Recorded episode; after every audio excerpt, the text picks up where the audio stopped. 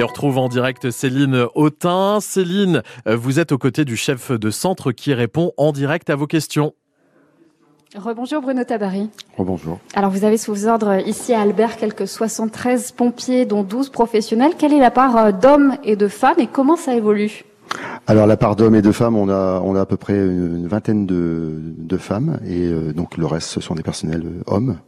Ça évolue favorablement de le recrutement. Euh, notamment, on, se sert euh, du vivier euh, qui naît depuis les jeunes sapeurs-pompiers pour ensuite les recruter comme sapeurs-pompiers volontaires. Alors le recrutement de vos effectifs, c'est évidemment une question très très importante pour la pour la vie d'une caserne.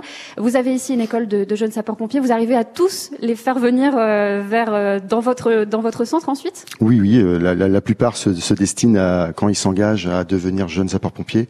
Ils ont un, un cursus de quatre années et ils s'engagent ensuite à devenir sapeurs-pompiers volontaires. C'est ce que vous m'expliquiez tout à l'heure. Euh, vous les aidez à, à, passer les concours, notamment. Vous les accompagnez. En fait, vous les lâchez pas tout seuls. C'est ça. On, on, les accompagne euh, jusqu'au jusqu'au obtenir, pour la plupart d'entre eux, aussi le concours de pompiers professionnels. Mmh. À l'occasion de ces vœux, en début d'année, votre collègue, le chef de centre de Mers-les-Bains, a dit remarquer une certaine démotivation dans ses rangs, une fatigue, dit-il, qui s'installe chez le personnel actif. Et ça se traduit chez lui par des difficultés à trouver euh, des pompiers disponibles en journée, d'être au complet aussi la nuit et le week-end. Comment ça se passe chez vous?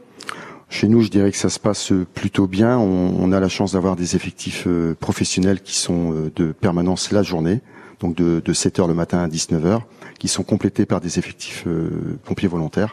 Donc la mixité fonctionne très bien. On n'a pas de, soucis de, personnel de ce côté-ci. Elles peuvent venir d'où cette fatigue et cette démotivation dont parle votre collègue, à votre avis? Peut-être un peu plus chez les dans, dans les centres de secours euh, qui sont uniquement à vocation volontaire. Mm peut-être euh, par euh, une recrudescence du, du, travail en dehors de, de, cet engagement citoyen. Chaque pompier qu'on a interrogé euh, ici et, sur l'antenne sur France Bleu Picardie se, se, souvient de son premier feu et aussi d'interventions très marquantes. Qu'est-ce que vous leur proposez en cas de mission un peu traumatisante ou, ou, de retour effectivement de mission difficile?